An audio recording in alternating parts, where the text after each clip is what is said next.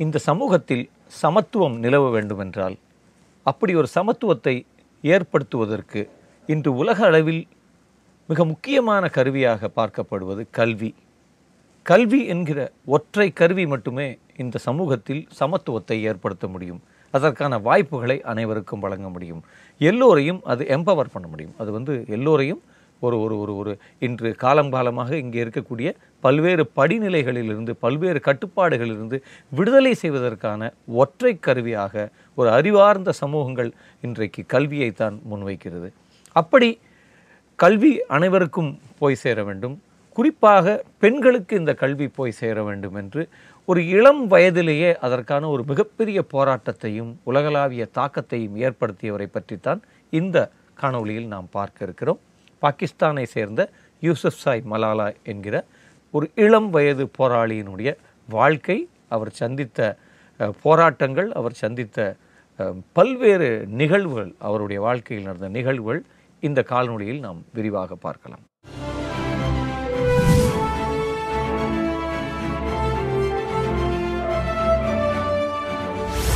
இறை தேடி தன் எதிரே வந்த தீவிரவாதத்தின் தோட்டாக்களுக்கு தன் புன்னகையை பரிசளித்த அமைதிப்புறா. மத அடிப்படைவாதத்தால் மறுக்கப்பட்ட பெண் கல்வியை மீட்க வேண்டி உலகத்தின் செவிகளில் சென்று சேரும்படி உறக்க குரல் கொடுத்த புல்வெளியில் பூத்த பனித்துளி மலாலா யூசுப் சாய். ஆயிரத்தி தொள்ளாயிரத்தி தொண்ணூத்தி ஏழாம் ஆண்டு ஜூலை பனிரெண்டாம் நாள் பாகிஸ்தானின் ஸ்வாட் பள்ளத்தாக்கு பகுதியில் உள்ள கைபர் பகடுன்வா என்னும் ஒரு அழகிய ஊரில் பிறந்தார் மலாலா யூசுப் சாய். மலாலாவின் தந்தை ஜியாவுதீன் யூசுப் சாய். தாய் டூர் பெக்காய் யூசுப் சாய் மலாலா குடும்பத்தின் மூத்த மகள்.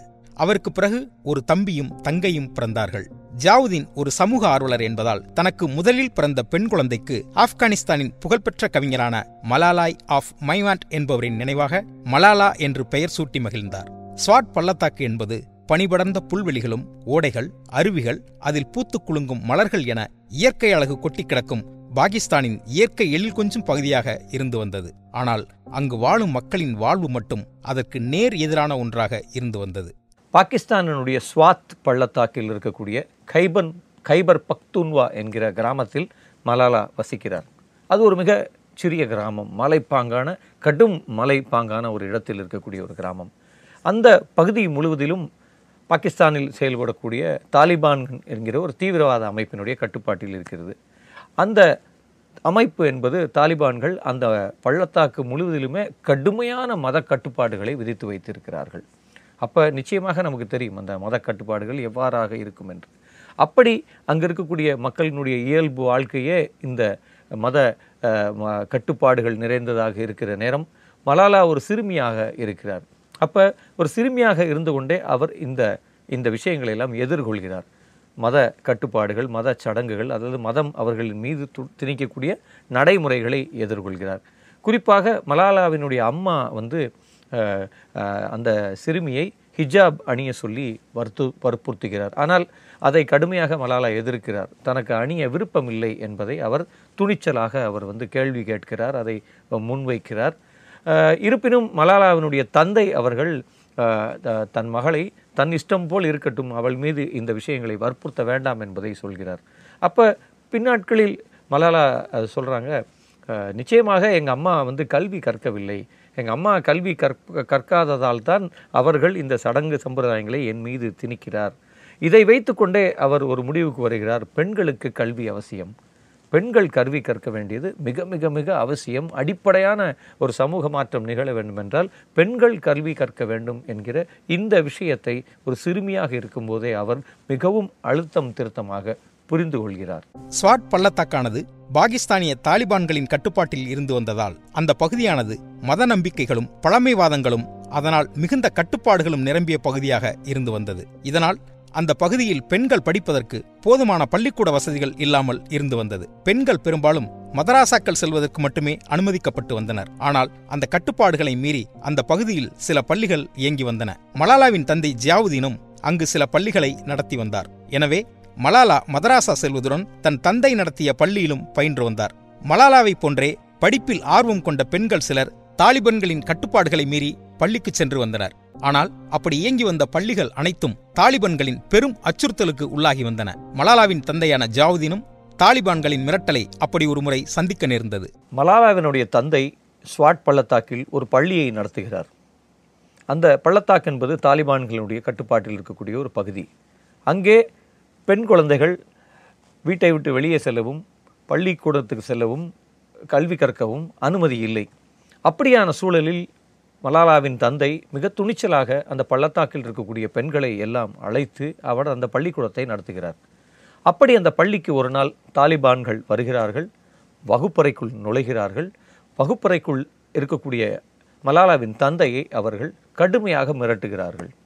எங்கள் கட்டுப்பாடை மீறி நீங்கள் நடக்கிறீர்கள். இப்படி பெண் குழந்தைகளை வைத்து நீங்கள் கல்வி போதிப்பது மிகப்பெரிய குற்றம் என்று அவர் மிரட்டப்படுகிறார். தன் தந்தை மிரட்டப்படுவதை அந்த பள்ளியில் ஒளிந்து கொண்டு இருக்கக்கூடிய ஒரு சிறுமியான மலாலா பார்க்கிறார். அவர் அதிர்ந்து போகிறார். ஆனால் அவருக்கு கல்வி எவ்வளவு அவசியம் என்பது மீண்டும் ஒரு சம்பவம் அவருக்கு புரிய வைக்கிறது. இந்த மிரட்டல்களால் தன் தந்தையும் துவளவில்லை. மாறாக தன் ம அவருடைய மகளுக்கும் கல்வியின் அவசியமும் எப்படி கல்விக்கு எதிராக மத அடிப்படைவாதம் என்பது செயல்படுகிறது என்பதும் ஒரு ஒரு சிறிய வயதிலேயே அந்த பெண்ணுக்கு புரிகிறது. ரெண்டாயிரத்தி எட்டாம் ஆண்டு பிபிசி வந்து அந்த பள்ளத்தாக்கில் இருக்கக்கூடிய நிலையை கணக்கெடுக்கிறது. அந்த பள்ளத்தாக்கில் என்ன நிகழ்கிறது வாழ்க்கை எப்படி இருக்கிறது என்பது தொடர்பாக அவர்கள் ஒரு பெரிய ஒரு சீரீஸை பிபிசியில் வெளியிடுகிறார்கள். அந்த நேரத்தில் யாரும் அந்த பள்ளத்தாக்கின் நிலையை ஊடகங்களில் சொல்ல துணிவில்லை யாருக்குமே. அப்போ குல் மக்காய் என்கிற பெயரில் மலாலா ஒரு தொடர் கட்டுரைகளை அவர் பிபிசியில் எழுதுகிறார். அப்போ இந்த கட்டுரைகளை எழுதுவது யார் என்று யாருக்கும் தெரியாது. அப்படி ஒரு புனைப்பெயரில் அவர் இந்த பள்ளத்தாக்கின் உண்மை நிலை என்ன என்பதை உலகத்திற்கு அறிவித்து கொண்டே இருந்தார். பின்னாட்களில் இந்த விஷயங்களை எல்லாம் கேள்விப்பட்டு ரெண்டாயிரத்தி ஒன்பதில் நியூயார்க் டைம்ஸினுடைய பத்திரிகையாளர் ஆடம் எலிக் என்பவர் ஒரு ஆவணப்படத்தை தயாரிக்கிறார். அப்போ அந்த ஆவணப்படத்தை தயாரிக்கிற நேரம் அவர் வந்து மலாலாவையும் பேட்டி காண்கிறார். மலாலா யார் என்பது இந்த உலகத்துக்கு தெரிய வருகிறது. இப்படி தாலிபான்களின் கட்டுப்பாட்டில் இருக்கக்கூடிய ஒரு பள்ளத்தாக்கில் கடுமையான அவர்களுடைய மத அடிப்படைவாதம் அஹ், கோலோச்சுகிற ஒரு இடத்திலிருந்து ஒரு பெண் ஒரு பெண் குழந்தை ஒரு பள்ளி சிறுமி இந்த உலகத்திற்கு தன்னுடைய நிலையை அறிவிக்கக்கூடிய இந்த சம்பவம் உலக வரலாற்றில் மிக முக்கியமானதாக நான் பார்க்கிறேன். அந்த நேரம்தான் இ- மலாலா அடையாளம் காணப்படுகிறார். யார் மலாலா என்பது அந்த ஸ்வாட் பள்ளத்தாக்குக்கு தெரிகிற நேரம் நிச்சயம் தாலிபான்களுக்கும் தெரிந்திருக்கும் தானே. அந்த இடம்தான் மலாலாவினுடைய வாழ்வில் முக்கியமான இடம். மலாலா குறிவைக்கப்படுகிறார். தாலிபான்கள் மலாலாவை தேடத் தொடங்குகிற நேரம் வருகிறது. தாலிபன்கள் ஸ்வாட் பகுதியில் பள்ளிகள் இயங்குவதை தடை செய்வதும் அதனால் அங்குள்ள பெண் குழந்தைகள் தேர்வு எழுத முடியாமல் போவதையும் மலாலா தொடர்ந்து பதிவு செய்வதைக் கண்டு உலக நாடுகள் அதிர்ச்சியடைந்தன. அமெரிக்காவின் நியூயார்க் டைம்ஸ் பத்திரிகை மலாலாவை பற்றி ஓர் ஆவணப்படம் தயாரிக்க முன்வருகிறது. ஆடம் ஃபி எலிக் என்பவர் இயக்கிய அந்த ஆவணப்படம்தான் மலாலா யார் என்பதை இந்த உலகிற்கு முதன் முதலில் அறிமுகம் செய்து வைத்தது. அதனைத் தொடர்ந்து உலகின் பல தொலைக்காட்சிகள் மலாலாவை நேரடியாக பேட்டி கண்டு வெளியிட்டன. இதன் மூலம் ஸ்வாட் பள்ளத்தாக்கின் அழுகிய அவலங்கள் அனைத்தும் உலகின் பார்வைக்கு முன்வைக்கப்பட்டன. இப்படி ஒரு இருண்ட சமூகத்தின் பிரச்சனைகளை வெளிச்சத்தின் பக்கங்களுக்கு கொண்டு வந்த மலாலாவை தென்னாப்பிரிக்காவின் ஆர்ச் பிஷப் டெஸ்மான் டியூட்டு அவர்கள் இன்டர்நேஷனல் சில்ட்ரன்ஸ் பீஸ் விருதிற்கு தேர்வு செய்தார். இப்படி மலாலாவுக்கு கிடைக்கும் அடுத்தடுத்த அங்கீகாரங்களால் அவமானத்திற்குள்ளான தாலிபன்கள் மலாலாவின் உயிருக்கே உழைவைக்கும் முடிவுக்கு வந்தனர். ரெண்டாயிரத்தி பன்னெண்டு அக்டோபர் ஒன்பதாம் தேதி மலாலா பள்ளிக்கு சென்று தேர்வு எழுதிவிட்டு தனது தோழிகளோடு திரும்பிக் கொண்டிருக்கிறார். வருகிற நேரம் அவருடைய பேருந்து மறிக்கப்படுகிறது. அந்த பேருந்தில் முகமூடி அணிந்த தாலிபான் தீவிரவாதிகள் உள்ளே ஏறுகிறார்கள். தொடர்ந்து கூச்சலிடுகிறார்கள். யார் மலாலா? இதில் உங்கள் மத்தியில் மலாலா இருக்கிறாள். அவள் யார்? என்று அவர்கள் கேட்கிறார்கள். மலாலாவை அவர்கள் அடையாளம் காண்கிறார்கள். மலாலாவை அவர்கள் ஒரு பெரும் துப்பாக்கியால் வந்து சுடுகிறார்கள். அந்த தோட்டா என்பது மலாலாவினுடைய இடதுகண் வழியாக இடதுகண்ணுக்கு அருகில் பட்டு பின்னால் தோல் வழியாக வெளியேறுகிறது. கடுமையாக இரத்த வெள்ளத்தில் மலாலா மிதக்கிறார். அவரை உடனடியாக அங்கிருந்து அவர்கள் அப்புறப்படுத்துகிறார்கள். அவர் அவரை வந்து அங்கிருந்து பேஷாவரில் இருக்கக்கூடிய மருத்துவமனைக்கும் பின்னால் ராவல்பிண்டியில் இருக்கக்கூடிய மருத்துவமனைக்கும் எடுத்து செல்லும்போது பாகிஸ்தானில் வைத்து அவருக்கு சிகிச்சை அளித்து காப்பாற்ற முடியாது என்கிற நிலை வருகிற போது பக்கிங்ஹாமில் இருக்கக்கூடிய எலிசபெத் மருத்துவமனை அவரை அவருக்கான ஒட்டுமொத்த சிகிச்சையை அளிக்க முன் வருகிறது ஒரு ஹெலிகாப்டரில் உடனடியாக மலாலா அங்கிருந்து வெளியேற்றப்படுகிறார். அவர் லண்டனுக்கு கொண்டு செல்லப்படுகிறார். பக்கிங்ஹாமில் அவருக்கான மிக தீவிரமான சிகிச்சை அளிக்கப்படுகிறது. இந்த சிகிச்சையிலிருந்து மீண்டு வருகிறார் மலாலா.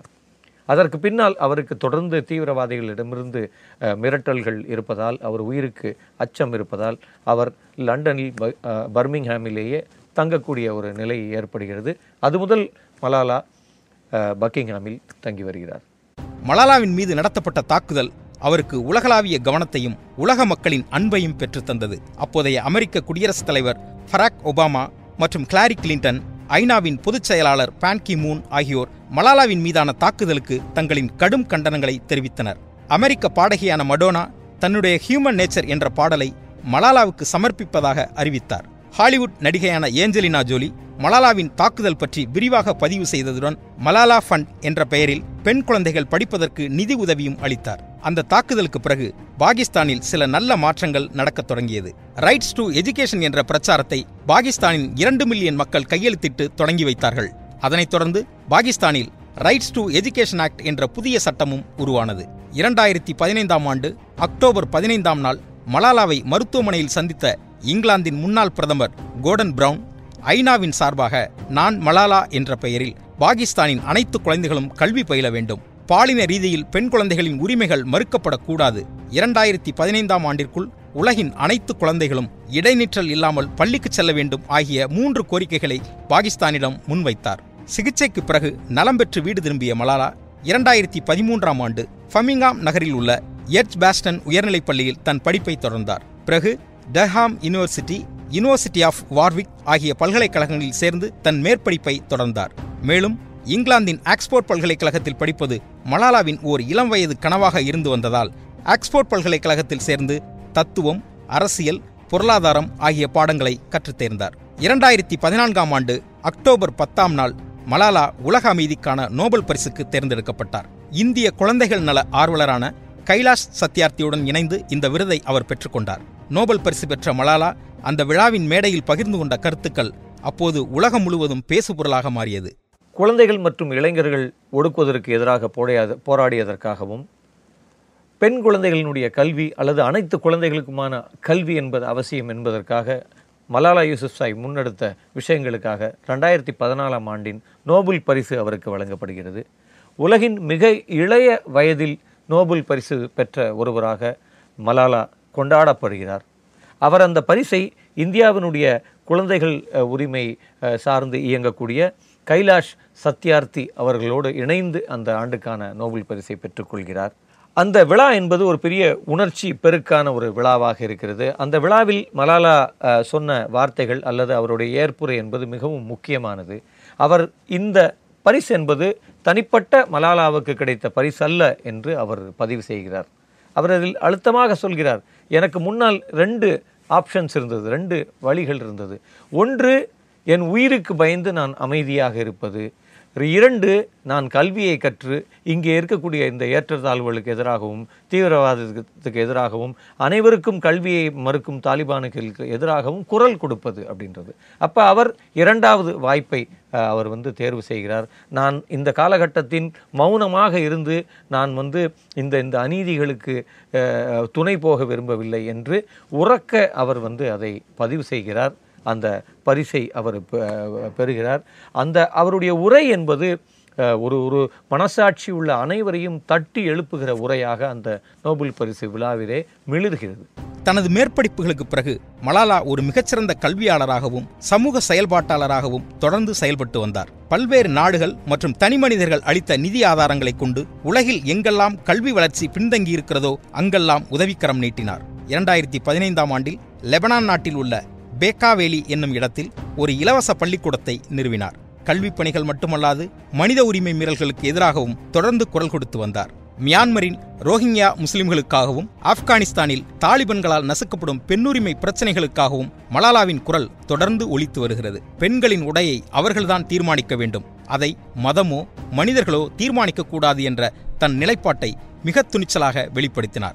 பெனாசிர் பூட்டோவை தனது வாழ்வின் முன்னுதாரணமாக கொண்டு அவரைப் போல் தானும் பாகிஸ்தானின் பிரதமராகி நாட்டின் வளர்ச்சியில் பங்கெடுத்துக் கொள்ள வேண்டும் என்று தன் விருப்பத்தை வெளிப்படுத்திய மலாலா பின் அந்த கருத்திலிருந்து பின்வாங்கிக் கொண்டார். பல வருடங்களுக்கு பிறகு கடந்த இரண்டாயிரத்தி பதினெட்டாம் ஆண்டு மீண்டும் பாகிஸ்தான் திரும்பிய மலாலா தன் சொந்த ஊரான ஸ்வாட் பள்ளத்தாக்கிற்கு சென்றார். பாகிஸ்தான் முழுவதும் தற்போது ஒரு லட்சத்து எழுபத்தி மூன்றாயிரம் பள்ளிகள் செயல்படுவதை அறிந்த மலாலா என் நாட்டையும் என் மதத்தையும் நினைத்து பெருமைப்படுகிறேன் என்று தன் மகிழ்ச்சியை வெளிப்படுத்தினார். இரண்டாயிரத்தி இருபத்தி ஓராம் ஆண்டு அசர் மாலிக் என்பவரை திருமணம் செய்து கொண்டு இல்வாழ்க்கையில் அடியெடுத்து வைத்தார். கல்வி பணிகளிலும் சமூக பணிகளிலும் தான் பெற்ற அனுபவங்களையும் அதனால் கிடைக்கப்பெற்ற அங்கீகாரங்களையும் தொகுத்து பல்வேறு புத்தகங்களாக வெளியிட்டுள்ளார் மலாலா. இப்படி மலாலாவின் இந்த புத்தகங்கள் வரும் தலைமுறைகளுக்கெல்லாம் சிறந்த வழிகாட்டியாக இருந்து வருகின்றன. இப்படி தன் இருபத்தைந்து வயதிற்குள் தன் இணையற்ற சேவைகளால் உலகின் அத்தனை உயரங்களையும் வென்று காட்டிய மலாலா நம் சமகால தலைமுறையின் ஓர் ஆகச்சிறந்த ஆளுமை என்பதை யாரும் மறுக்க முடியாது.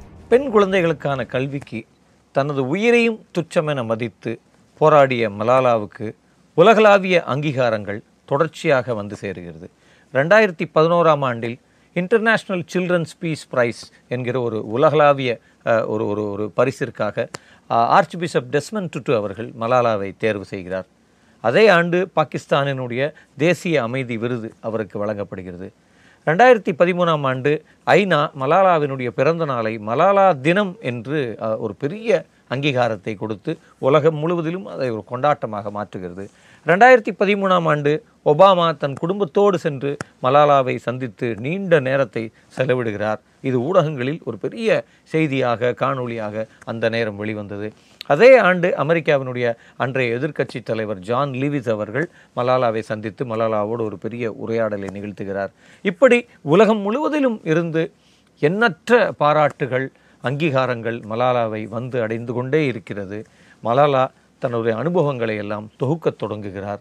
அதை தொடர்ச்சியாக அவர் எழுதுகிறார். மலாலா எழுதிய அவருடைய புத்தகங்கள் உலகத்தின் பல்வேறு மொழிகளில் மொழியாக்கம் செய்யப்படுகிறது.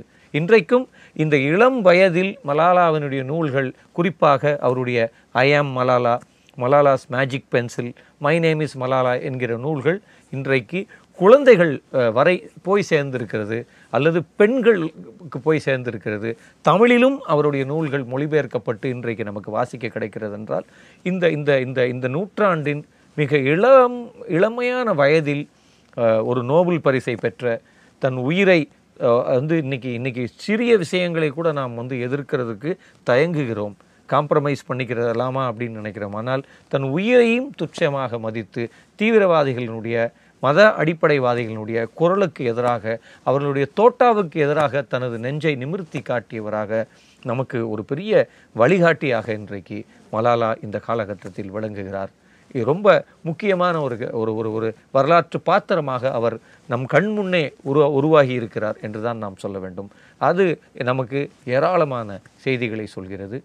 மீண்டும் அடுத்த ஒரு காணொளியில் இன்னொரு முக்கிய உலகளாவிய தலைவரை பற்றி ஒரு போராளியை பற்றி ஒரு உலகை மாற்றிய தலைவரை பற்றி பேசுவோம். நன்றி.